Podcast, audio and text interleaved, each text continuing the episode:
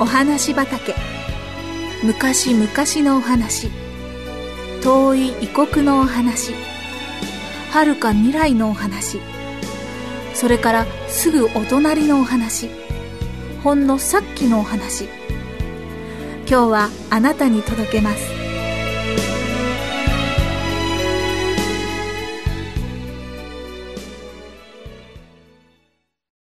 線香花火。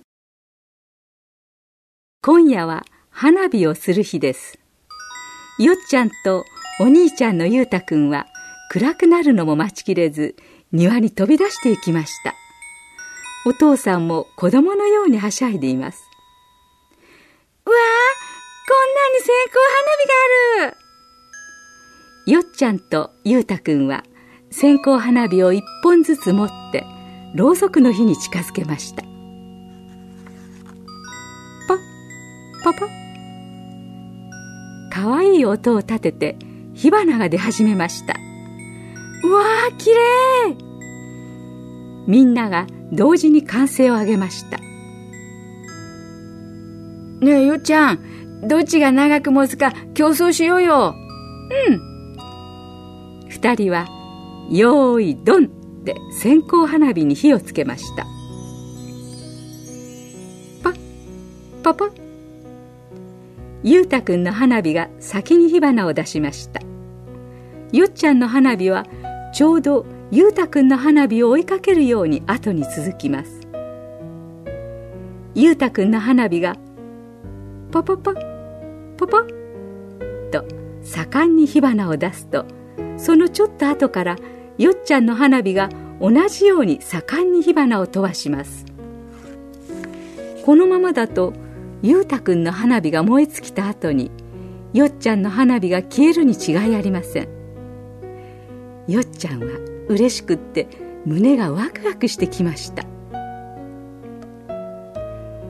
やがてゆうたくんの花火がすっかり火花を出し尽くして丸い火の玉になりました。まだ終わってないよ。ゆうたくんは最後まで諦めません。なるほど、もう終わりかと思っていたゆうたくんの火の玉から時々ポッ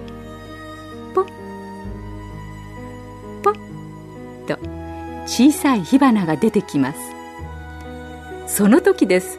ゆうたくんよりほんのちょっと遅れて静かになったよっちゃんの花火の先から火の玉がポトリと地面に落ちました。もう僕の勝ちだと思ったよっちゃんが思わず手を動かしたからなのです。ああ、よっちゃんだけでなくお父さんとお母さんもがっかりしたような声を上げました。お父さんたちも小さいよっちゃんに勝たせてあげたいと思っていたのでしょう。やったー、僕の勝ちだ。ゆうたくんが大声を上げて喜びました。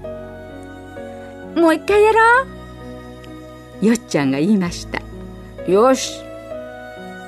よっちゃんはなんとかお兄ちゃんに勝とうと焦っています。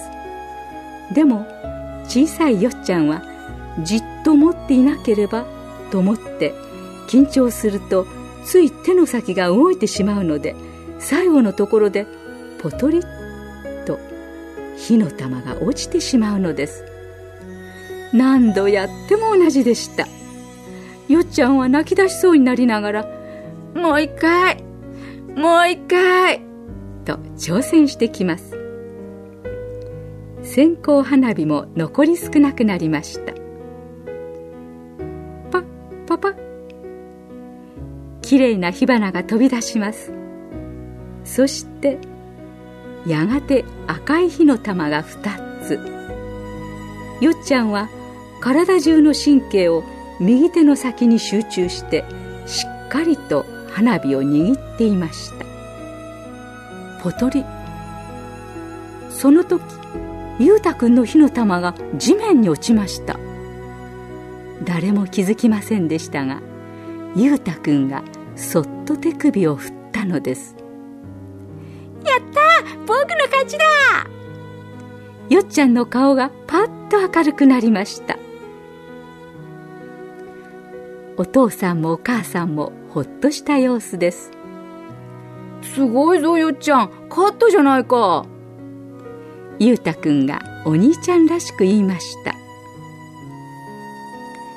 その時のゆうたくんの顔は、線香花火が一番輝いた時よりも明るく輝いていました。